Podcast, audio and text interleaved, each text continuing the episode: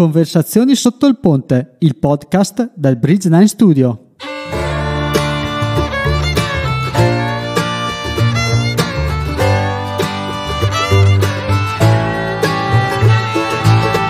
In questo podcast raccogliamo insieme storie, consigli e opinioni di persone il cui percorso di vita è fortemente influenzato dalla musica. Andiamo a scoprire insieme l'ospite della settimana.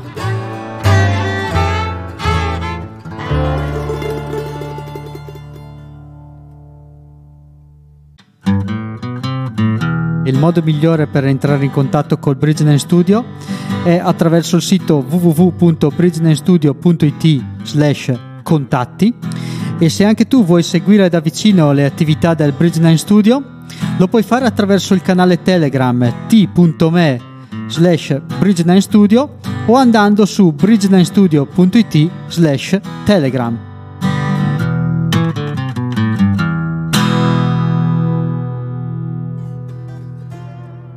Ciao a tutti, oggi siamo in eh, compagnia di Alan Farrington. Ciao Alan. Ciao, ciao, ciao, come state? Tutti? Tutto bene, tutto bene.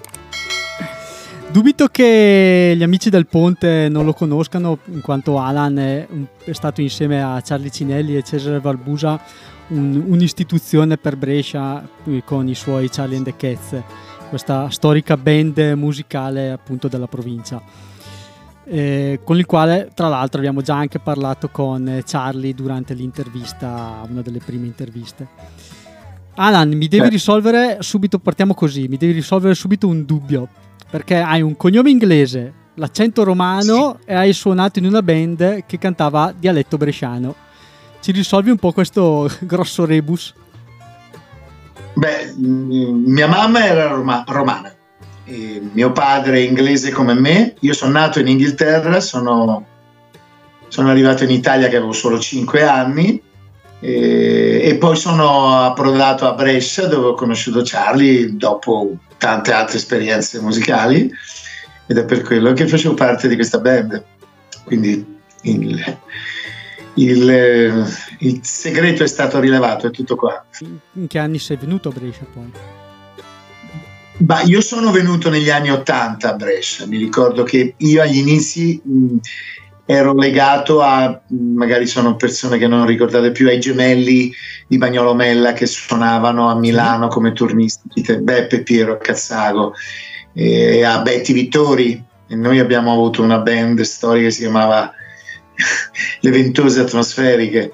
E, e suonavamo in giro a Milano, tutte queste cose così. Poi dopo nel rimanere a, a Brescia ho conosciuto Charlie abbiamo cominciato a fare le nostre follie e fatto quel progetto lì che ha funzionato in un certo modo e ecco come è nato tutto quanto. Quindi nel momento in cui sei venuto a Brescia sostanzialmente tu eri già un musicista, già suonavi e già quella era la tua professione?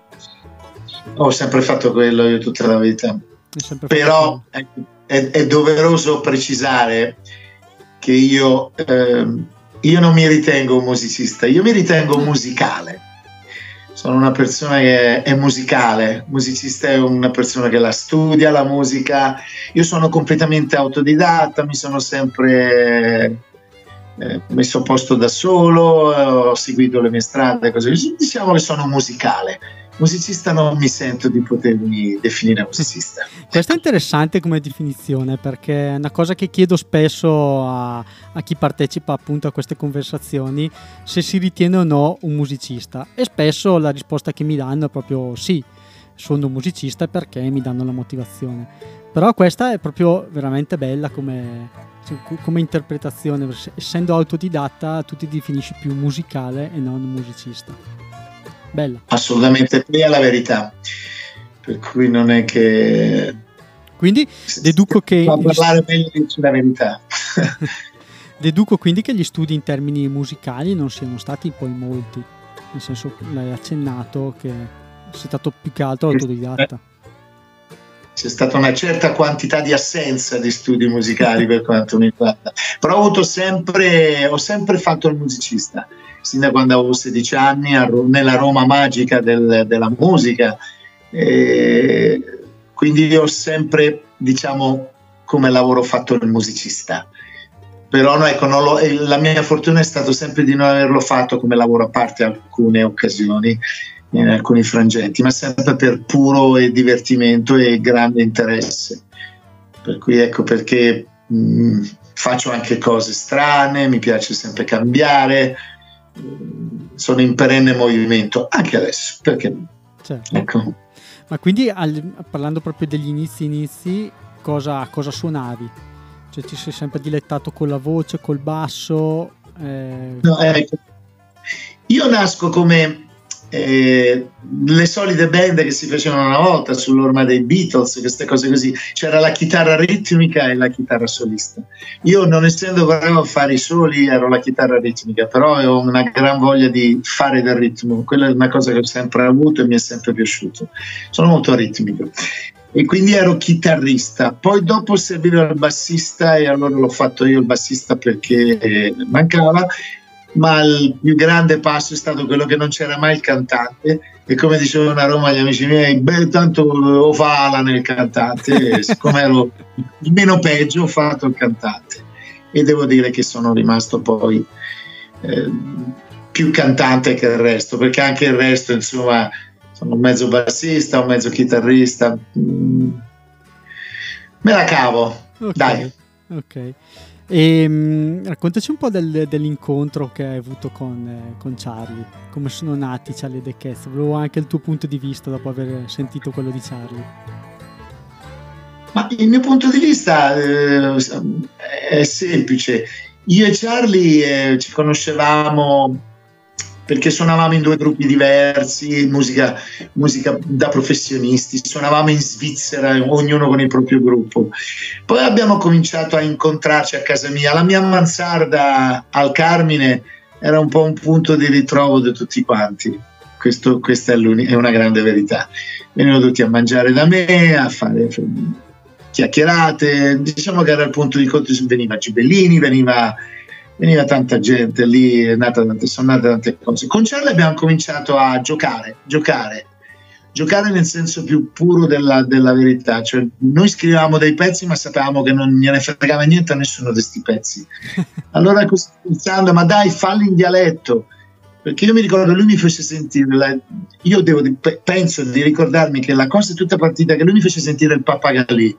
Okay. Io dissi, ma sai, ma è un è una figata. Guarda che funziona, funziona, no, ma sì, Charlie sai com'è sempre, ma sì. E abbiamo cominciato ad andare in giro a suonare io e Charlie nei locali che c'erano, no? c'era lo 08, c'era questo posto così, poi vabbè. Dopo abbiamo deciso di, prima suonavamo tutte e due la chitarra, poi uno suonava il contrabbasso, lui era bravo, un grandissimo contrabbassista, bassista. E così, poi dopo insomma è venuta a Charlie l'idea una volta Così, io suono la chitarra perché decisamente è più talentuoso di me la chitarra. Io mi sono messo al basso e abbiamo trovato un batterista che era Cesare col quale suonavamo ogni tanto. Abbiamo cominciato a suonare e abbiamo cominciato a riempire sempre i locali che facevamo con i nostri brani che all'inizio erano 4 5 le solite fesserie che facevamo porcona mia eh, le grandi hit, insomma sì le nostre le nostre follie. Sai, quelli erano i tempi che c'era Elio le storie tese, c'erano gli schiantos, c'era così, per cui il discorso della demenzialità era anche una, una realtà. E ripeto, io e lui eravamo talmente, mh, mm, come si può dire, eh, scafati da dire, ma sì, dai, lo possiamo fare anche noi, visto che i pezzi nostri non, non, non li considera nessuno ci dicevano sempre, boh, andate a Sanremo, fate questo, cose così, ma chi se ne frega, abbiamo cominciato a fare in dialetto e ha funzionato da, da non crederci. Certo. È stata quindi una cosa quasi, quasi improvvisata. Una... Sì, totalmente sempre improvvisata. Penso che noi non abbiamo mai provato nella nostra vita. I pezzi che scrivevamo dopo in futuro li facevamo mai soundcheck. eh, mentre la prova dei suoni, senti questo, e diventava un pezzo. abbiamo, sì, abbiamo sempre avuto una, una, speciale chimica io e Charlie e Cesare ci si è buttato dentro subito con, eh, con maestria. è stato così. Poi sai, il trio è sempre stata una formazione magica. Sì. È bello suonare in trio. È vero, è vero. Lo amo anche nel jazz il trio. È vero, molto bello. Ov- ovviamente tu non hai suonato solo nei Charlie the Cats, hai avuto anche una carriera, diciamo, anche solista. Eh, sì. abbastanza ampia con parecchi dischi eh, nel quale ho visto che ha anche partecipato un sacco di gente come eh, diciamo così come ospiti piuttosto che come musicisti immagino che tutto, mm, da quello che mi hai raccontato adesso, sia partito un po' da quella che era la, la tua mansarda, la tua al Carmine, nel senso che grande punto di ritrovo e a quel punto lì eh, grandi amicizie e tutte queste amicizie le hai tirate dentro nel disco o sbaglio?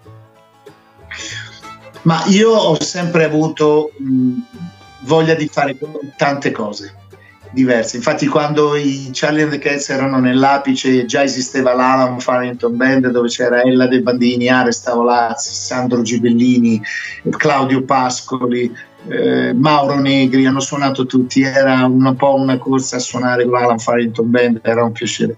Poi ho conosciuto Gogo Ghidelli che non c'è più, ahimè, e con Cesare abbiamo fatto i Maxi Taxi, un gruppo rock dove veramente suonavamo il rock and roll. Eh, come pochi, con, con, la voglia, io intendo con, con la voglia di farlo come pochi, con una potenza. Una...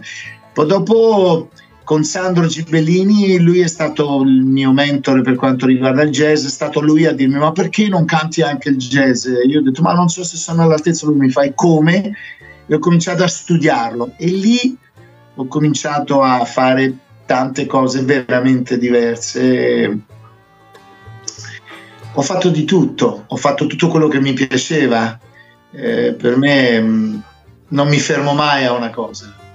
Non è che sì, con i, con i Cats abbiamo fatto successo, fra virgolette, ma l'abbiamo fatto veramente, abbiamo, fatto, abbiamo avuto tante soddisfazioni, tanti concerti, questo e quell'altro. Però non ho mai avuto in, nella mia mente l'idea di fermarmi lì, ho sempre pensato di fare mille altre cose. Poi infatti hanno avuto il loro periodo di, di, di lungo, lungo, di successo. Poi abbiamo avuto una pausa di 15 anni, perché io e Charlie siamo specialisti nelle pause. poi siete tornati. Eh. Ma quindi... Sì, poi abbiamo siamo ritornati e via. E poi siamo, ci siamo ridivisi un'altra volta, ma non, ab- non l'abbiamo mai fatto eh, annunciando alla stampa che questo e quell'altro. Noi ci siamo messi insieme, poi ci siamo lasciati, è una storia nostra, ce la, ce la vediamo noi, non, non, abbiamo bisogno di spiegare niente a nessuno. È andata sempre tutto ci andava. Hai parlato di rock, hai parlato di jazz. Qual è il genere che adesso ti piace di più?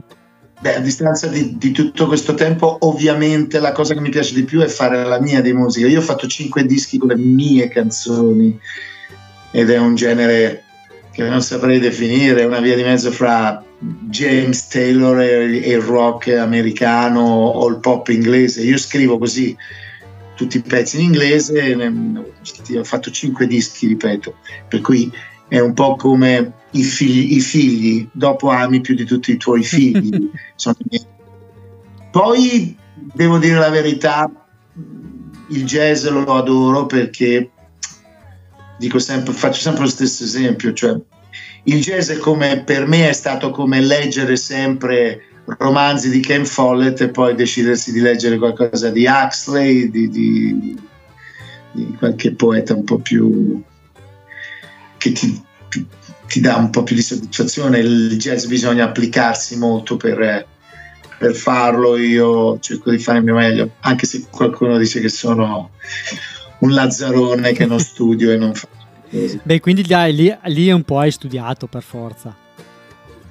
Eh sì, è lì che, è lì che appunto per esempio la chitarra da fare do la minore re solo ho detto tutto ciò che canto io voglio imparare gli accordi cose così quindi ho imparato gli accordi montati tutte queste cose così ho studiato quindi delle volte mi applico non dura tanto perché sono un, eh, un disgraziato, e, però ecco, con il jazz mi sono, mi sono, applicato perché per imparare gli standard, e io n- non ne so pochi, neanche tantissimi, però ne so tanti, diciamo, dai. Certo. E sono applicato, non è musica semplicissima. No, infatti. C'è qualcuno che dice che sono un lazzarone. Penso che la voce sia uno degli strumenti musicali più difficili. Ma guarda, io ripeto, ri- mi ricollego al discorso di prima. Eh, fatica poco, a me viene naturale, quindi mi sono migliorato con il tempo. Il fatto che io ancora riesca a cantare a certi livelli e con un'impostazione valida, questo così vuol dire che io ho anche insegnato, ho anche, sono anche andato a scuola di canto, ma l'ho insegnato tantissimo. Io ho un'attività di, come docente di oltre 15 anni, poi non, è, non, è il mio fo- non, ho il fuoco sacro dell'insegnamento, per cui non lo faccio e non lo faccio più però la voce è la, una delle cose più naturali e rientra un po' in quello che ti ho detto prima, cioè con poca fatica io faccio quello che so fare, lo faccio istintivamente, lo faccio bene, eh, lo faccio giusto, dai, bene un po' vantarsi. Però, Quindi Alan, Alan Farrington nasce fortunato da questo punto di vista. Alan Farrington è, è istintivo, è musicale. È musicale. E una musicalità tale che e poi ha la sua testa che è, che è abbastanza fatta a modo suo per cui a me piace evolvermi con la musica non è solo gioco se è gioco sono il primo a giocare ma se voglio essere serio posso anche essere molto serio quindi gli album a tuo nome eh, come nascono? Cioè sono, sono frutto del, dell'istinto oppure sono studiati? Eh, beh, lì io ho cominciato a scrivere i miei pezzi 20 anni fa. E c'è stato un miglioramento nel, nell'approccio compositivo.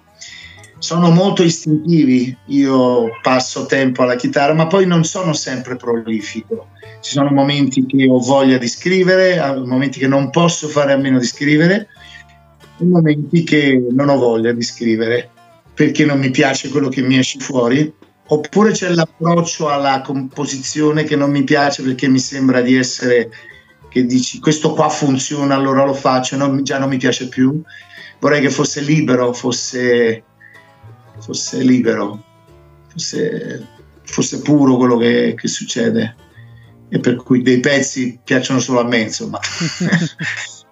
Ma quindi i pezzi nascono sostanzialmente chitarra e voce? Sì, oh. nascono sempre chitarra e voce, sempre chitarra e voce. Sempre chitarra e voce. Vengono prima le parole sì. o la musica?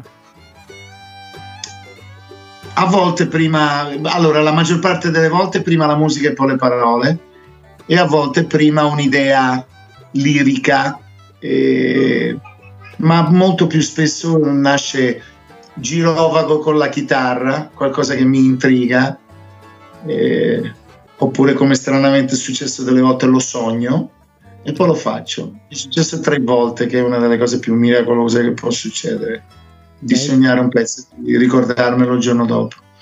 E ti sei svegliato e l'hai, l'hai scritto, cioè imbracciato la chitarra? Due volte sicuro, una, la terza sono il tre quarti del pezzo l'ho, l'ho, l'ho sognato e me lo ricordavo perfettamente. Sì, l'ho proprio analizzato.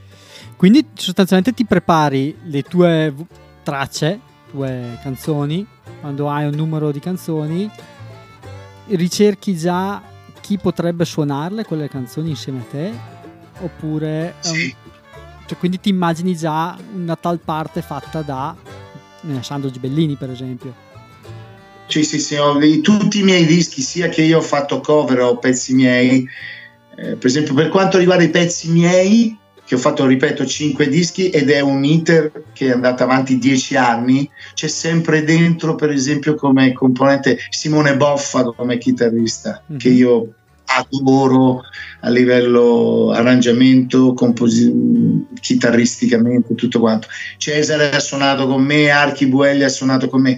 Poi vabbè, i dischi di jazz o tutte le altre cose che non sono brani di mia composizione, sono formazioni che si, ti offrono di fare quel disco, lo fai. Io ho fatto dischi con Gibellini, Marco Micheli, Roberto Soggetti, eh, Marco Cocconi, Riccardo Biancoli, Vinnico L'Aiuta, Pini, Pino Palladino. Eh, ho avuto la fortuna di suonare con tantissima gente, tanta, tanta nei miei dischi. Ella De Bandini. Tutto frutto dell'amicizia tutto frutto dell'amicizia e del rispetto musicale che abbiamo diviso sul palco. Che è una gran Io cosa so, questa. Ho suonato con Alfredo Golino, ho suonato, ho suonato con tanta gente. Questo sicuramente non mi manca, la qualità della gente con cui ho suonato. E, e non è un ma, è semplicemente un altro. Assolutamente sì. E, mh, al giorno d'oggi, secondo te, mh, un ragazzo come potrebbe approcciare una sana carriera musicale, di musicista o, o di musicante? Stai scegliendo il periodo un po' più, più difficile. Infatti ho detto al giorno d'oggi. Eh, al giorno d'oggi con quello che succede diventa sempre molto più peculiare quello che può succedere. Però io, io anch'io, che non sapevo niente, ho cominciato a giocare col mio computer a registrare una chitarra, a sovrainciderci una voce, poi un coro, eh, poi questo, poi quell'altro. Chiamo Betty Vittori, che è mia collega da tantissimo tempo, mi fa dei cori. Cioè, io penso che a casa può succedere qualcosa di miracoloso. Dopo quello che vale è la valenza del musicista, ve- eh, quanto sia vero, quanto è sincero, quanto è bravo, che qualità ha eh, consigli ne posso dare pochi se penso alla mia di vita. Penso che sarebbe bene studiare un po' di più di quello che ho fatto io, essere seri, e io quello penso di nonostante la follia che mi pervade sempre, l'ho fatto seriamente questo lavoro, essere corretti.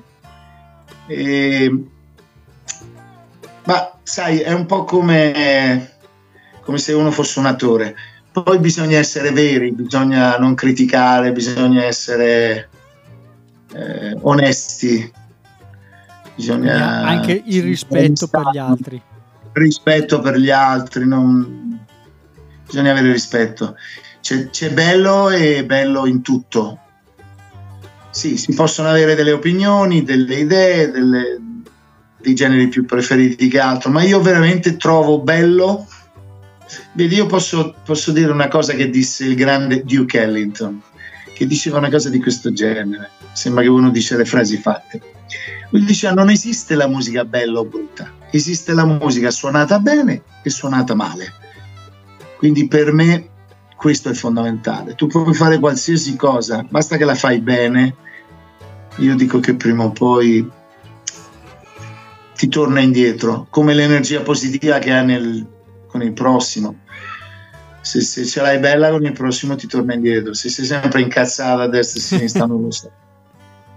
Bella questa, bella questa cosa, insomma. Mm, mi stai dicendo sostanzialmente che bisogna metterci passione in tutto quello che si fa. Assolutamente. Passione, impegno, rispetto, eh, coerenza può essere. E quindi... Assolutamente. Questi sono tutti consigli che si potrebbe dare a chiunque magari oggi ventenne vorrebbe intraprendere una qualche carriera musicale. Onestà, nessuna competizione. Queste cose posso consigliare io. Bello, bello. E vedrai che la vita va. Poi si prende quel che c'è. Tu hai suonato anche all'estero, immagino. Oh sì. Che, qual è la, dif- la grossa, ah, se c'è, se esiste, la differenza tra eh, suonare dal vivo in Italia e suonare dal vivo all'estero? Beh, mi farò una valanga di nemici, ma il pubblico non è quello italiano, è, quello, è un po' più educato all'ascolto. In Italia ci sono rari posti dove c'è l'educazione all'ascolto, anche gli stessi locali. Eh, tu puoi, puoi, provare a fare un concerto. Se tu vai in Germania e cominci un concerto, stanno tutti zitti e ti ascoltano. Se vai in Inghilterra è la stessa cosa, se vai in Francia è la stessa cosa. Se lo fai in Italia spesso c'è una gran casciara e gente che urla e, e non c'è una... Vabbè, ma non era una critica, è semplicemente no, no. me lo chiedi, verità. E per la, e per la verità. È una cosa che io, è una cosa che ho constatato anch'io questa, eh. cioè, allora, non avendo mai suonato, non avendo mai avuto la fortuna di suonare all'estero, eh, però suonare, vedo che suonare nei locali qui in Italia, eh, o meno qui a Brescia, perché è il territorio dove mi sono mosso io, è così, nel senso che sia da, e lo, lo dico sia da musicista che anche da spettatore, perché mi capita spesso di andare a sentire dei concerti eh, dove la gente che è lì intorno non ascolta il concerto ma parla tra, tra sé piuttosto che come dici tu urla. E io dico ma caspita siamo qui vogliamo ascoltare una canzone avete pagato il biglietto ma state un po' zitti e guardatevi questo concerto. Poi non so se sono, sono io che sono troppo quadrato per cui no ti va di dirlo, lo hai detto, a me mi andava di dirlo, l'ho detto. Se, se avessi voluto fare il Gigione dicevo no, il pubblico italiano è più bello di tutti. No, non è fantastico. non, è, non è vero per niente. Eh sì, esatto. Però insomma confermi questa cosa qua che all'estero comunque c'è un maggiore rispetto. Eh, Assolutamente. Che è, cioè, al, è proprio una questione italiana quindi questa perché mi hai citato Inghilterra, Francia. Io ho suonato in America, in Inghilterra, in Francia, in Germania, eh, Svizzera, lì poi addirittura signori, signori, cazzo, silenzio e via. Ma anche se fai, oh chiaro, questo non è che valga ovunque. Certo, no, no, non, cioè, senza l'eccezione, l'eccezione è veramente rara è come infatti noi siamo i musicisti sono quelli che dicono ah quel locale è lì sai a Brescia esisteva il Donne Motori. Sì. si parlava di donna si andava là e si suonava ti ascoltavano ti andavano per sentirti suonare o tanto quanto altri locali.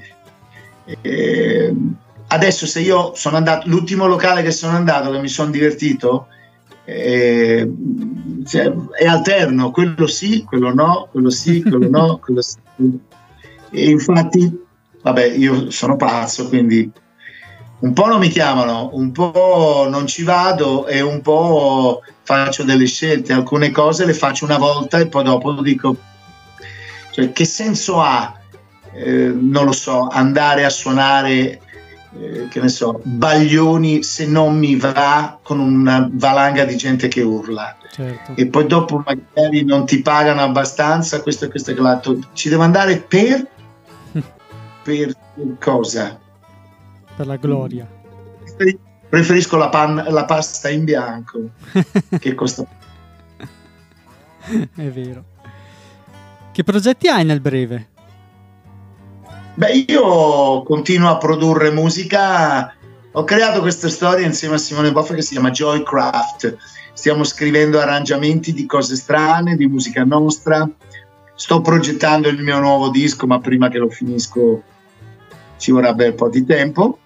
E poi cose che mi stanno offrendo, concerti, vado. L'altro giorno abbiamo fatto un concerto meraviglioso con il mio gruppo storico di jazz No Smoking, che esiste ormai da quasi 30 anni. E abbiamo fatto un concerto bellissimo, un tributo a Frank Sinatra. Ed è stato molto bello, abbiamo suonato come ci piace, ci siamo divertiti. Adesso suonerò al Teatro di Castiglione con Aresta Volazzi, Guiducci, Simone Guiducci e um, Riccardo Biancoli. Sarà un concerto dedicato ai Beatles perché penso sia l'ottuagenario dei Beatles. Eh, poi dopo vado a suonare in un posto nuovo che c'è qui a Brescia, adesso in questo momento non mi viene in mente, ma che sta facendo delle cose molto molto belle, molto, molto di classe, dove la gente appunto ascolta. E, e le serate sono quelle che sono sono calate. Sono calate. E, e, prendo quello che c'è. Nessuna tragedia. Voglio, voglio continuare a fare quello che mi piace finché potrò. Poi ripeto, mm, vedremo. C'è una grandissima competizione, c'è una grandissima crisi e si prende quel che c'è. Sbaglio o quando dici competizione la dici anche un po' amareggiato? Ma io penso che eh, siamo stati messi tutti quanti alla prova di, di sopravvivenza. E però siamo in tanti a perdere la decenza. E, e questo qua è qualcosa che c'è chi lo fa e c'è chi non lo fa. Andare a suonare pressoché gratis, andare a fare questo, questo e quell'altro non, non è eticamente a posto. È molto egoistico, è molto distante dalla, dall'etica musicale che me piacerebbe mantenere. Allora, io lo mantengo di sicuro, però ripeto, io ho una certa età, io ho già dato. Certo. Forse posso anche farmi da parte, non lo so, però non lo so, non, non, vuole essere, non, vuole essere, una critica, ognuno può, è libero di fare ciò che vuole, però anche di esprimere la sua idea. Eh. Due album da consigliare. Di qualcuno? Un album, facciamo così, un album eh, prima dei 2000 e un album dopo i 2000. Io sono pro Song in the Key of Life di Stevie Wonder, okay. il doppio di Stevie Wonder. Dopo il 2000, che insomma eh, devo pensare a quello che se, se ne ho ancora ne ho comprati. Eh, no, mi piace tantissimo musica, devo dire la sincera verità. E dopo il 2000 ci devo pensare, ho cominciato a girare verso ho cominciato ad ascoltare più la musica classica o, o il jazz tradizionale. Eh, c'è tantissima roba bella, eh? C'è tantissima roba bella, ti, ti garantisco. Però mh, mm, dal 2000 io ho cominciato a, a seguire un po' di meno, a, a, tornare indietro ad ascoltare delle cose un po' più che forse mi ero aperto. Ok. Mi fa piacere. Quindi non hai Però più... Adesso mi album bellissimi ce ne sono tantissimi. Eh. Sì. uno dei tuoi, dai. uno dei miei, il mio migliore album si chiama ehm, Easy Way Out, quello che mi piace di più. Ok. Sei legato in modo particolare per qualche motivo? La, la musica che è stata scritta ha una certa coerenza, è stato suonato molto bene è stato, so, è stato, fatto con passione, è stato prodotto da Archi Buelli, che è un batterista di Brescia, che, una, che ha un'anima musicale meravigliosa, e l'ha prodotto come quindi l'abbiamo fatto con calma. È stato il mio incontro con Simone Boffa e lo ritengo, sono fiero di aver fatto quell'album. Ma ti ripeto, io ne ho fatti 5, 6 e mi piacciono tutti come figli. Dimmelo tu un album dopo il 2000 che ti piace più di tutti. Sono curioso. Mi fai fregare, eh? Una... No, sono No, allora io sono so- totalmente su generi diversi. Dopo il 2000, dopo il 2000, caspita, non sono pronto. Non sono pronto alle mie stesse domande. non ero pronto neanche io. No, dopo il, dopo 2000, il... dopo il 2000, secondo me, vabbè, ma io sono su italiano Verdena quindi Requiem dei, eh, dei Verdena. Ok. Mm, è un album okay. che mi ha colpito piuttosto che qualsiasi album di Marlene Kunz. Insomma, io sono su quel genere lì. Ok, ok. Beh, sei su un genere che comunque è, è molto ricerca, è molto, sì.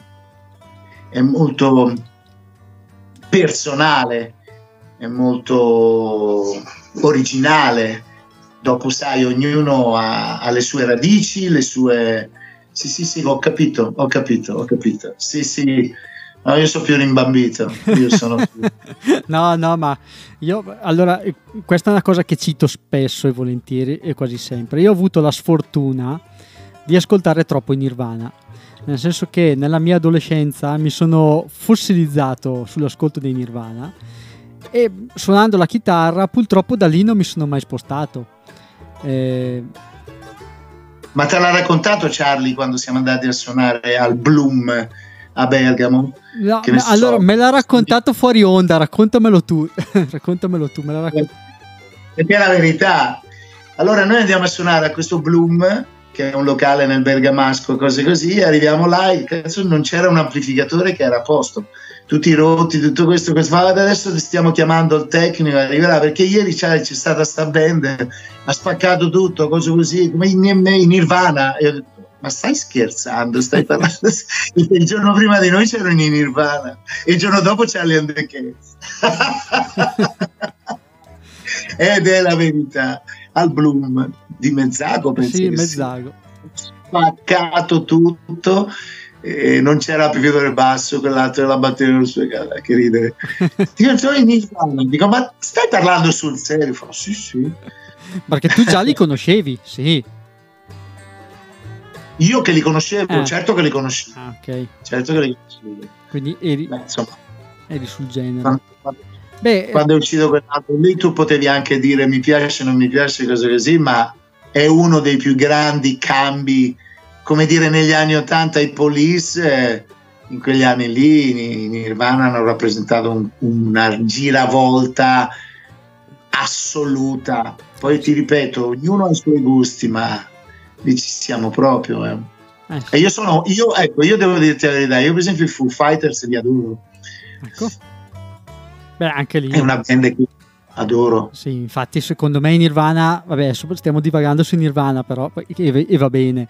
Però secondo me Nirvana sono diventati una grande band, ma non solo per Cobain, ma anche per Dave Grohl. Perché, perché, perché due su tre elementi sono dei fuoriclasse. Erano, erano dei fuoriclasse. Anche se. Fino ha dimostrato che lo era. Scusa? Perlomeno ha dimostrato nel futuro che era oltre che un fuoriclasse. Eh, sì. Un libro da consigliare? Ah, un libro da consigliare, ce ne sono mille di libri da consigliare, però okay. sono ultimamente nella fase che sto rileggendo Don Quixote. Ah, proprio così romanzo. Sì, è un libro meraviglioso. Ti spi- quindi ti spi- immagino che anche i libri ti ispirino molto. Io ho letto molto, poi ho cominciato a diventare ciecato, come si dice a Roma, e mi stanco. Per cui uh, ho diminuito e poi devo dire che questa tecnologia, i computer, questo, cose così, il libro come eh, abitudine sta diventando meno, meno praticata. Andrebbe, mi sono sempre riproposto di vivere la lettura nel mio prossimo futuro magari in Portogallo, su un'isoletta. Anche tu, pensionato all'estero? Ma io più che pensionato ho voglia di posti tranquilli, dove cucinarmi un bel picciolino, leggermi un bel libro, ascoltare della bella musica, parlare con della gente tranquilla e andare a dormire sereno. E suonare ogni tanto, dai e suonare sempre, non ogni tanto. Alan, è stato un piacere. Anche per me. Buon tutto e Grazie. Ecco, adesso siamo in due con la chitarra a fare zanga zanga zanga. esatto. adesso sai che lo faccio anch'io. Bene, bene. Grazie mille Alan della disponibilità e della chiacchierata. A presto. A presto, ciao. Spero di non Ciao, grazie. Ciao, ciao, ciao, ciao, ciao. ciao. Grazie per aver ascoltato il podcast. Tutti i riferimenti citati all'interno della puntata sono riportati in descrizione al video. Vi rimando al sito www.bridge9studio.it per seguire tutte le attività del Bridge9 Studio e noi ci vediamo la settimana prossima con un nuovo contenuto. Grazie e alla prossima. Ciao!